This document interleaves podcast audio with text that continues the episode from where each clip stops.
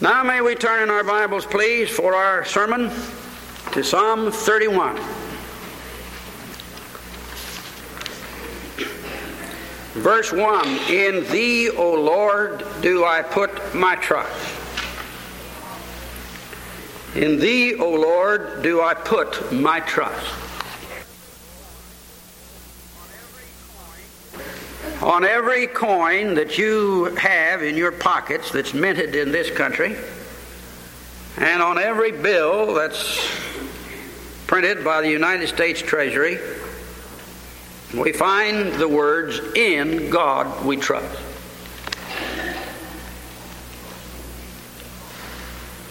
In God we trust. In the various travels that I've had through these years in these various countries, I've had the currency of many lands in my hands. And I've looked at them and examined them all. But only in the United States does the coin of the realm bear the words, In God we trust. In God we trust. It's there not just as a constant reminder that we do trust in God, but it's there as a testimony. We have been a Christian nation.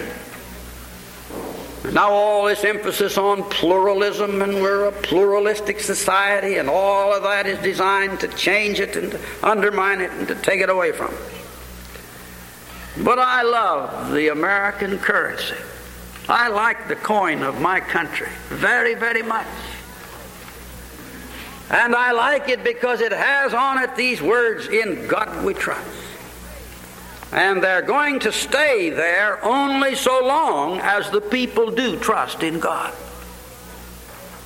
Because as we turn away from God and these forces of materialism and atheism arise in our land, these influences will be felt on the courts of the nation where decisions are made. I was thrilled this morning as these young people of our junior and intermediate choirs sang to us. He leadeth me, and the trust in God, and as naturally as I was uh, saturated with the sermon that I'm going to give to you just now, and that came into my ears, and I looked back at them and saw their their smiles and their countenance as they just manifested this trust in the Lord. This psalm the 31st Psalm has one theme. It is in thee, O Lord, do I put my trust. We trust in God to become His children. By faith, we're saved. But after we become His children by faith, then we trust in Him every moment, every day, every night, every week, every year. All our lifetime is just lived trusting the Lord. And we live and move and have our being in the presence and the hands of this great God. And so at this particular point, the psalmist picks up this theme I'm trusting in the Lord. And then he talks about it and he comes back to it and talks about it again. He comes back to it, talks about it again, he comes back to it. And then when he gets down to the end of the psalm, he says, Be of good courage, and he shall strengthen your heart, all ye that hope in the Lord. Well, when you trust in Him and He helps you, and you trust Him again and He helps you, and you trust in Him some more and He does this for you, you finally get to the place, well, you've got great hope that God is going to continue to keep you and to take care of you because you trust in Him. And it's this kind of a message that we need today. It's this kind of a message that your pastor needs today. And I want to open it up for you. As a matter of fact, there's some who thought that this 31st Psalm was a messianic psalm.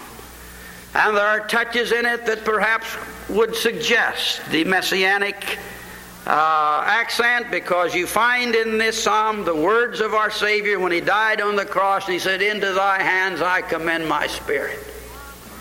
But when you read the psalm, the psalmist speaks about his own iniquity, and our Savior had no iniquity except when he died on that cross when our sins were laid upon him in that moment of his sacrifice. But the rest of his life he had no iniquity. He was without sin and without guile, and there was no judgment of sin upon him in anything our Savior ever did. Until that one flash, that one moment when he hung on the cross and paid the penalty for our sins. So, though there is a messianic touch in the psalm, perhaps the burden of the psalm is for you, it's for me. And oh, how many times I've told you as we've come to expound the Scripture together that no matter what your trial, no matter what your trouble, no matter what your experience, you always seem to find some place in the Bible where it just picks you up and where it just fits your particular situation exactly. Now let's take this 31st Psalm together and go down through it. And notice this emphasis. First, I want to point your, call your attention to the reference to trust. Verse 1, he says, In thee, O Lord, do I put my trust. Verse 6, he said, But I trust in the Lord. Then in verse 14 he said, But I trusted in thee, O Lord. I said, Thou art my God. And then in verse 19 he comes back to it again, For thou hast, which thou hast wrought for them that trust in thee before the sons of men. Here are these children sitting here with their Bibles and they're listening to me. They know what it is to trust your mother and daddy. Here are these boys and girls in my choir behind me. I think I counted 33 of you there this morning. That's a good sized choir. But you must trust in the Lord. And this psalm is just as much for you children as it is for the preacher.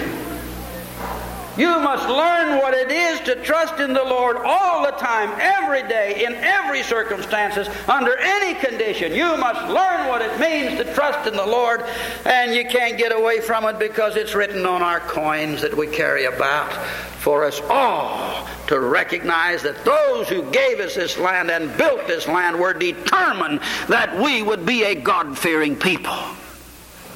My, how I recoiled the other day when the Attorney General here in our state ruled that it wouldn't be necessary any longer in the uh, state's care and uh, placing of uh, orphans uh, to require of the parents a statement as to whether they believed in God or not. And now we've got a state agency for the distributing of these little children around, which no longer concerns itself as to whether they're going to be in the care of parents who have any faith in God or not. I recoiled against it.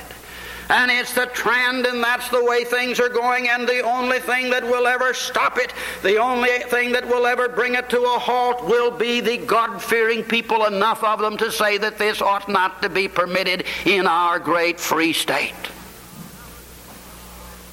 Now look at the psalmist as he begins. In verse 1, he says, Lord, don't let me be ashamed. I've become yours and I'm identified with you now.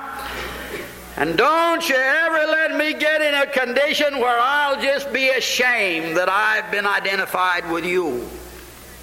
Don't you let me be ashamed. And deliver me in thy righteousness. The psalmist is recognizing as we run through this psalm that he has enemies, that he has troubles, and he's in the midst of a situation in which, as he is standing for righteousness, he's standing for his faith in God. He says, Now, Lord God, I'm trusting in you and I'm doing what you've told me you want me to do. So don't let me be put to shame. Don't let anything happen that'll bring me trouble. Lord, you deliver me. And do you know what the Christian life is, beloved? You know what the Christian life is, young lady? The Christian life is believing God, doing what God says, and letting Him deliver you in His righteousness. That's all it is. It's one continual experience of doing what God wants you to do all the time, every day, everywhere, and asking God then to take care of you. That's what the Christian life is. Verse 2 Bow down thine ear unto me. Lord, I believe in prayer. I believe in prayer. Bow down thine ear unto me. I'm, I'm calling upon you, Lord. I'm speaking to you. Deliver me speedily. Be thou my strong rock for an house of defense to save me. Oh, the psalmist says, Lord, I'm standing on a rock. I'm going to stand on thy truth. I'm going to stand on thy word. I'm going to stand on thy name. And now wilt thou be a great defense, a great fortress into which I can come so that thou canst save me. An house of defense to save me. And young ladies, the greatest refuge you can ever have on this earth is the living God.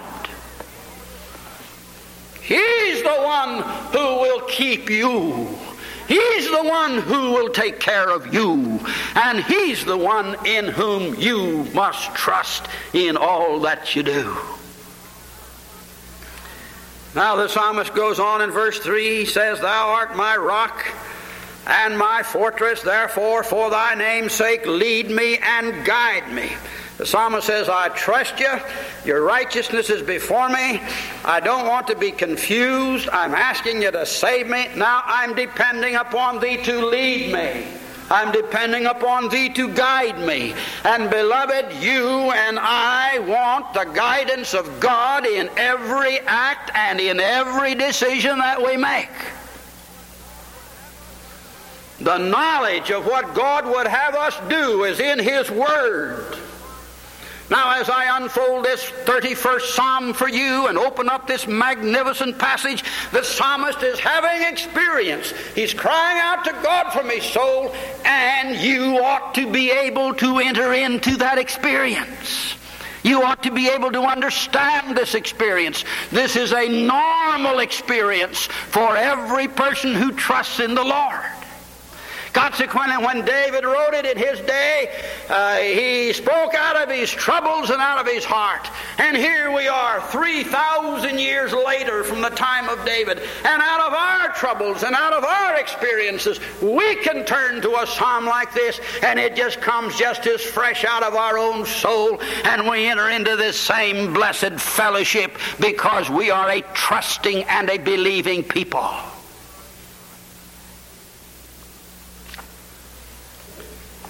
Verse 4 Pull me out of the net that they have laid privily for me. Lord, they've been scheming and planning and working as to how they can get rid of radio station WXUR. Did you know that? Pull me out of the net that they have laid privily for me. Lord, you know what's going on in these secret chambers and behind these doors, and you know what the lawyers are planning next. You know what's going on in this great world about it. Lord, you know what went on up in Harrisburg. We didn't know anything about it when they passed this Resolution 160. We don't know what was going on before they got it all written down and wrote it out and made these plans. Lord, pull me out of the net they have laid privily for me, for thou art my strength. And oh, beloved, the psalmist is saying, Lord, they've laid a net, but you're going to give me strength. You're going to give me what I need. You're going to give me just the right thing to stand up and to uh, let everybody know that we believe that you can overcome and overturn and expose the net.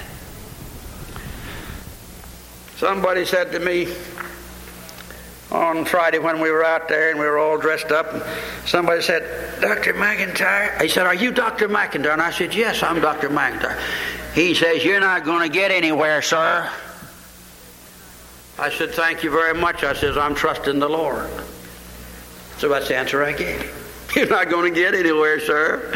I says, Thank you very much. I'm trusting the Lord. Oh, give me strength Now, verse 5 Into thy hand I commit my spirit, our work, our years, our lives, everything we have, we put it in the hand of God, and that's the way it ought to be.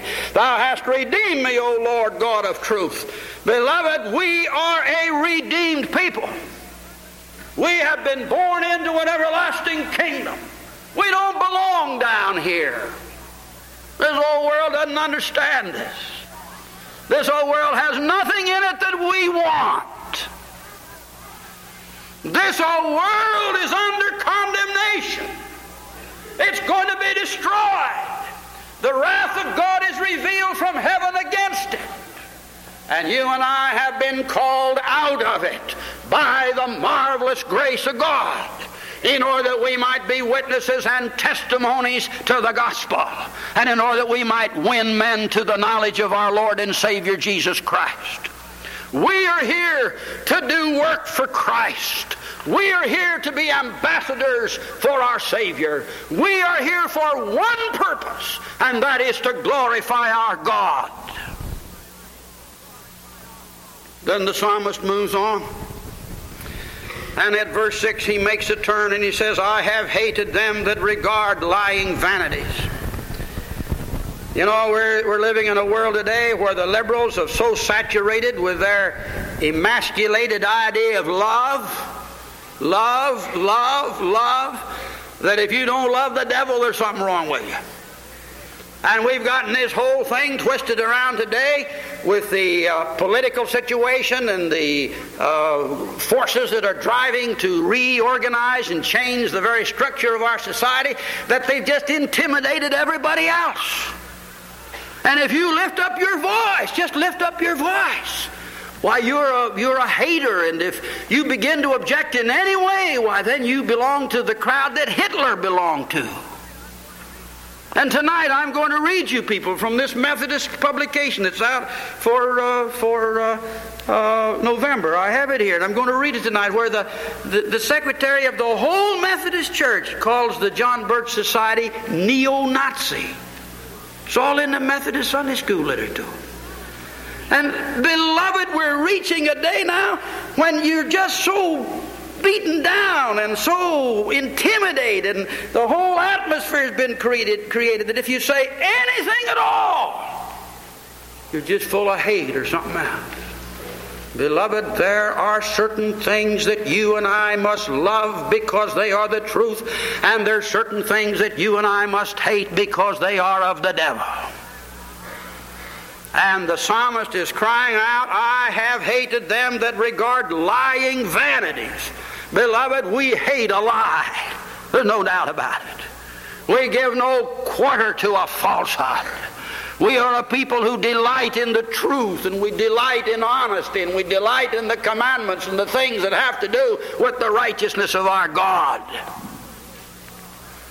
And yet this week I got last Sunday's Star from Canada, from Toronto. Here's the front page of their weekly. The Ten Commandments are dead.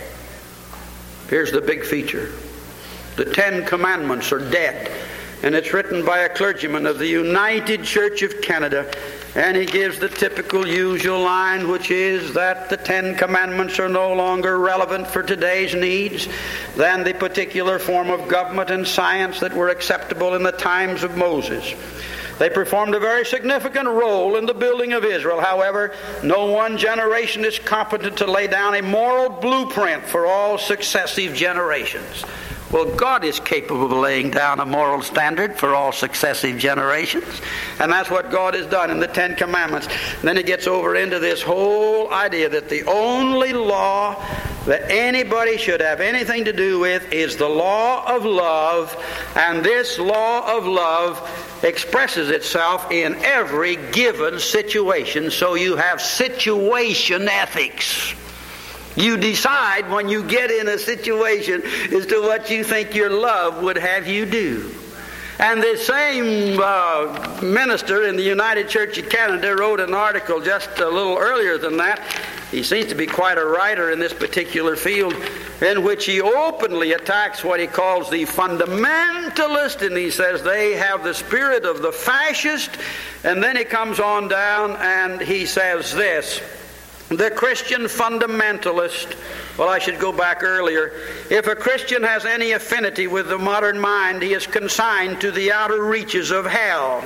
Bishop James Pike of California has said that these people seem to know so much more than he knows. He admits that we see through a glass darkly. The Christian fundamentalists, like the John Birchers, are under no such handicap. The ultimate vision has been given to them. All others must cast, be cast out into utter outer darkness where there's weeping and wailing and gnashing of teeth. And then he proceeds to say, I do not believe that Muslims, Jews, humanists, agnostics, and questioning Christians are riding a bobsled to hell. I do not believe in some illusory second coming of Christ. I cannot believe that the Creator plans to destroy the good earth and the whole temple of man's achievement in history. And then he goes on. Beloved, we have on every hand the undermining of our faith that we might have our trust and our hope in the living God. And the Ten Commandments are now dead. All right, turn back if you will, please. The psalmist says in verse 6, But I trust in the Lord. Now, I will be glad and rejoice in thy mercy, for thou hast considered my trouble. Thou hast known my soul's adversities. Now I'm going to read you his troubles. Would you like to read the psalmist's diary? He just put them all out here for it. He surely had a lot of them. My, the troubles that he had. Just he says, Thou hast considered my troubles. And uh, verse 9, he goes on. Mine eye is consumed with grief, yea, my soul and my belly. For my life is spent with grief, and my years with sighing. My strength faileth because of mine iniquity, and my bonds are consumed. I was a reproach among all mine enemies, but especially among my neighbors. Your next door neighbors didn't like him. They that did see me without, or rather, and a fear to mine acquaintances, my, my, my, even my friends didn't want to be around me anymore. They that did not did see me without fled from me. When they saw me coming, they crossed over and walked down the other side of the street, you know. I am forgotten as a dead man out of mind. I am like a broken vessel, for I have heard the slander of many. My, what a what a series of troubles this, this man did have. Mine enemies, well, they reproach me. My neighbors, they don't like me. Mine acquaintances, they're afraid to be seen with me anymore. And they that see me without, why, they, they go down the other side of the street. They won't be around us anywhere. And you know, it's getting to be, beloved, that some places where I go, I'm like a leper. Nobody will come near you. Nobody wants to be seen standing talking to you. Nobody wants to have any association with you for some reason. It's a strange sensation that you have. And I've had it over and over again. He says, I have heard the slander of many. Fear was on every side. You know, beloved, one reason why I know this Bible's inspired. Only God could record experiences like this so accurately for us. This is inspired. This is of God. This is a description of the troubles that some of us have. This is the trouble that some of you people have. I had a man say to me the other day, Dr. McIntire, my neighbors won't speak to me anymore, anymore because I go to your church. That's exactly what they said. My neighbors won't speak to me anymore because I go to your church. Another man joined our church here several months back and he says, Dr. McIntire, I've lost the best friend I had because I came and joined your church. I said, Well, you just stay around. You'll get better ones before you get through. But, beloved, this is what the psalmist is talking about. And you've got to put your trust in God above your closest friends. You've got to put your trust in God above your companions and your social clubs. You've got to put your trust in God above your neighbors that live next door. You've got to put your trust in God above everything else on the face of this earth.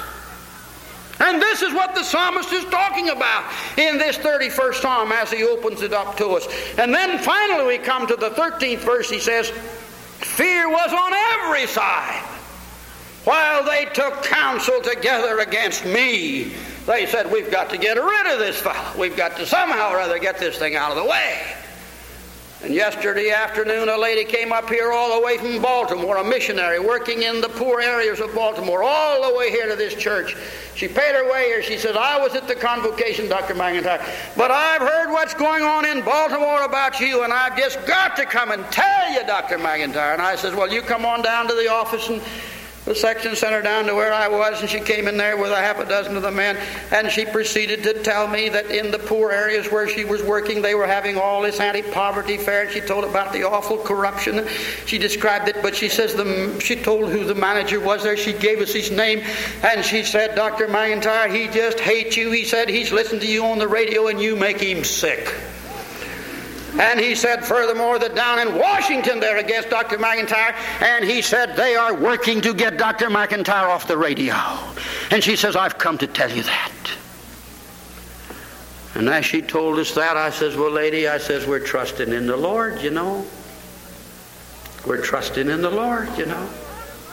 Oh, beloved, to come to the Lord and trust in Him is a rock, it's a fortress. It's a tremendous tower to which the righteous can repair, and there they find refuge and assurance that there's a God in the heavens.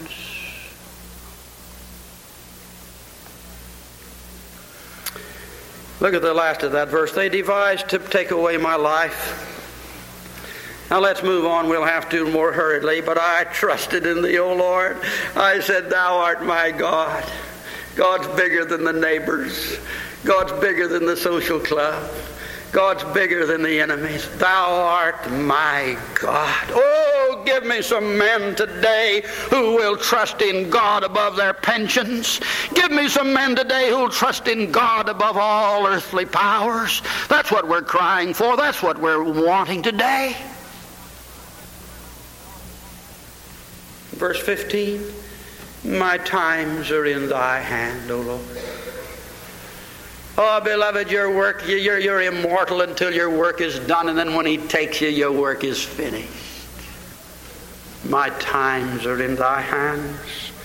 Deliver me from the hand of mine enemies and from them that persecute me. Make thy face to shine upon thy servant. Save me for thy mercy's sake. Let not let me not be ashamed, O Lord. And oh, beloved, your prayer and my prayer is day after day, Lord, keep me from making a mistake. Keep us from doing something that will cause us to be embarrassed.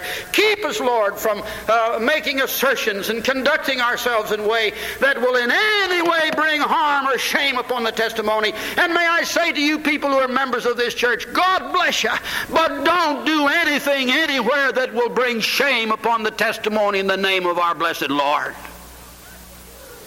That's what the psalmist is crying out for. And we do have a name that is precious and before the sight of the Lord. We want to keep that name so that we will not be embarrassed and put to shame. Verse 17 Let me not be ashamed, O Lord for I've called upon thee. Let the wicked be ashamed, and let them be silent in their grave. And oh, beloved, the psalmist is saying, I want to stand up. I want to do the right thing. I want to do these things, Lord, and let the wicked be ashamed. And when they come at you, answer them. When they come at you, resist them. When they come at you, expose them. Let them be ashamed. You know, beloved, this thing that we're in today for our religious liberty, they're going to take it away from us. And they're going to find all manner of reasons so that you will become ashamed. They're going to do their best to do it. That's the way Satan moves. That's the way Satan works. And if the Democrats should repeal Resolution 160, which they which we're asking God to have them do, they're going to find themselves in a very difficult position because this whole buildup that's been accumulating in this country by these political authorities against those who hold the views that we hold in relationship to the Bible and freedom and God. There'll be a break in their dike. Something will break. And they're determined by the help of their powers, whatever they are, to keep that from happening. And we're determined by the help of God to let them be ashamed. Now we come down to the latter part of the song. But in verse 18, and may I say that what I'd like to suggest to you, boys and girls, do you boys and girls have a little testament? Do you have a testament? A little small? Do you? They, they say they have. On Friday, when we were there, a man came up to me on the street and said, I found a verse, Dr. McIntire. He had his testament in his hand, and I was standing there and says, What is it? And he says, Look at this. And he turned to Psalm 31, verse 18. Let the lying lips be put to silence, which speak grievous things proudly and contemptuously against the righteous. And that thing just lit up like a, a great big light in my soul. Marvelous. It just seemed to fit. They speak contemptuously against the righteous. There it is. You need your testament with you all the time. And I saw two things happen not too long ago. I was in one place where a woman dropped her pocketbook, and you should see what she had in it. I don't get to examine pocketbooks, you know unless you see them on the streets, and then they are. She had two packs of cigarettes. I could even tell you the names of what the companies were, but I'm not going to advertise them. But I saw another woman that opened her pocketbook and it opened wide and she was scuffling in there to get something. And you know what I saw? A New Testament she carried in that pocketbook. A New Testament. Ladies, substitute a New Testament for your cigarettes, will you? I'm speaking to you people across the country. Get the Word of God in your hands. And this 31st Psalm, it just lives, it just opens up because it comes home to us. And the psalmist proceeds to say in verse 19, he says, or verse 19, he says, Oh, how great is thy goodness. And from here on, beloved, it's just adulation and praise. Lord, you're so good. Thou hast laid up for them the things that thou hast laid up for them that fear thee. And here he's all about the future. All about the future. For them that put their trust in thee before the sons of men, thou shalt hide them in the secret of thy presence from the pride of men. Thou shalt keep them secretly in the pavilion from the strife of tongues. Blessed be the Lord, for he has showed me his marvelous kindness in a strong city. Beloved, there is a strong city, and there is a holy city, and there is a day when we're going to be delivered from all this abuse and all this slander and all these lying words. For I said in my haste, I I, I am cut off from before thine eyes.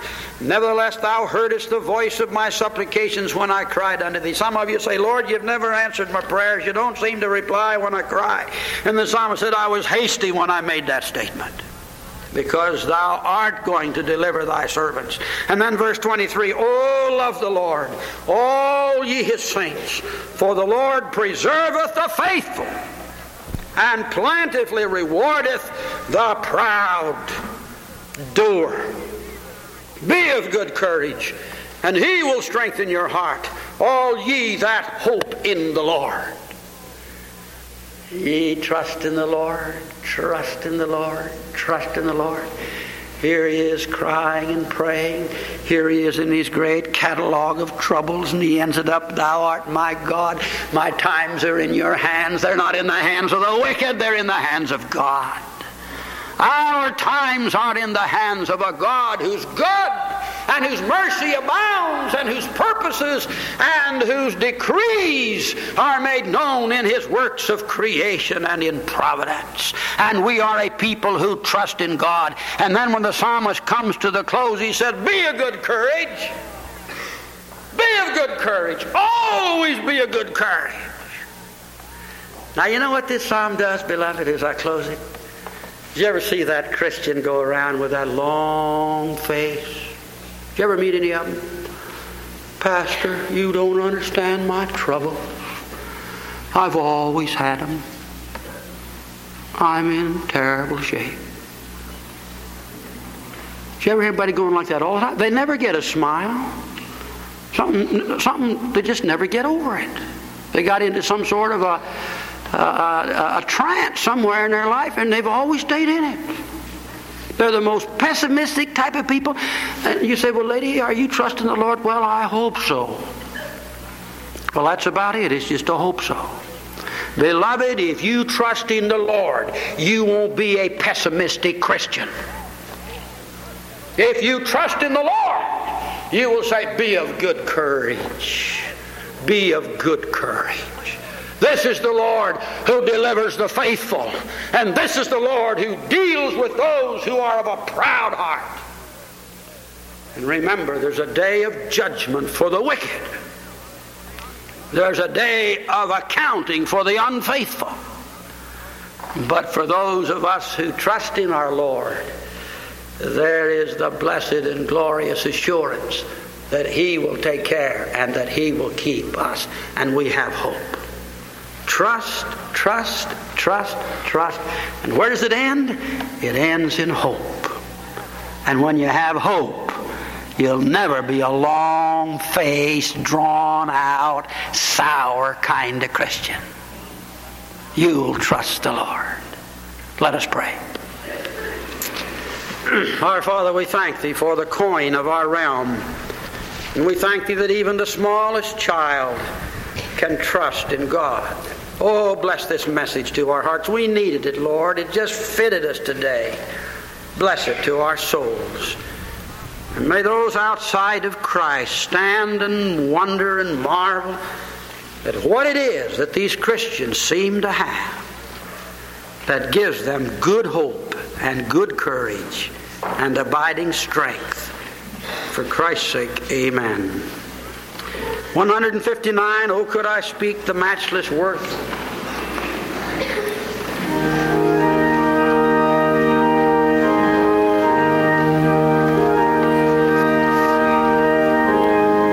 let's sing just the first and the last verse, please. Just the two verses, first and last.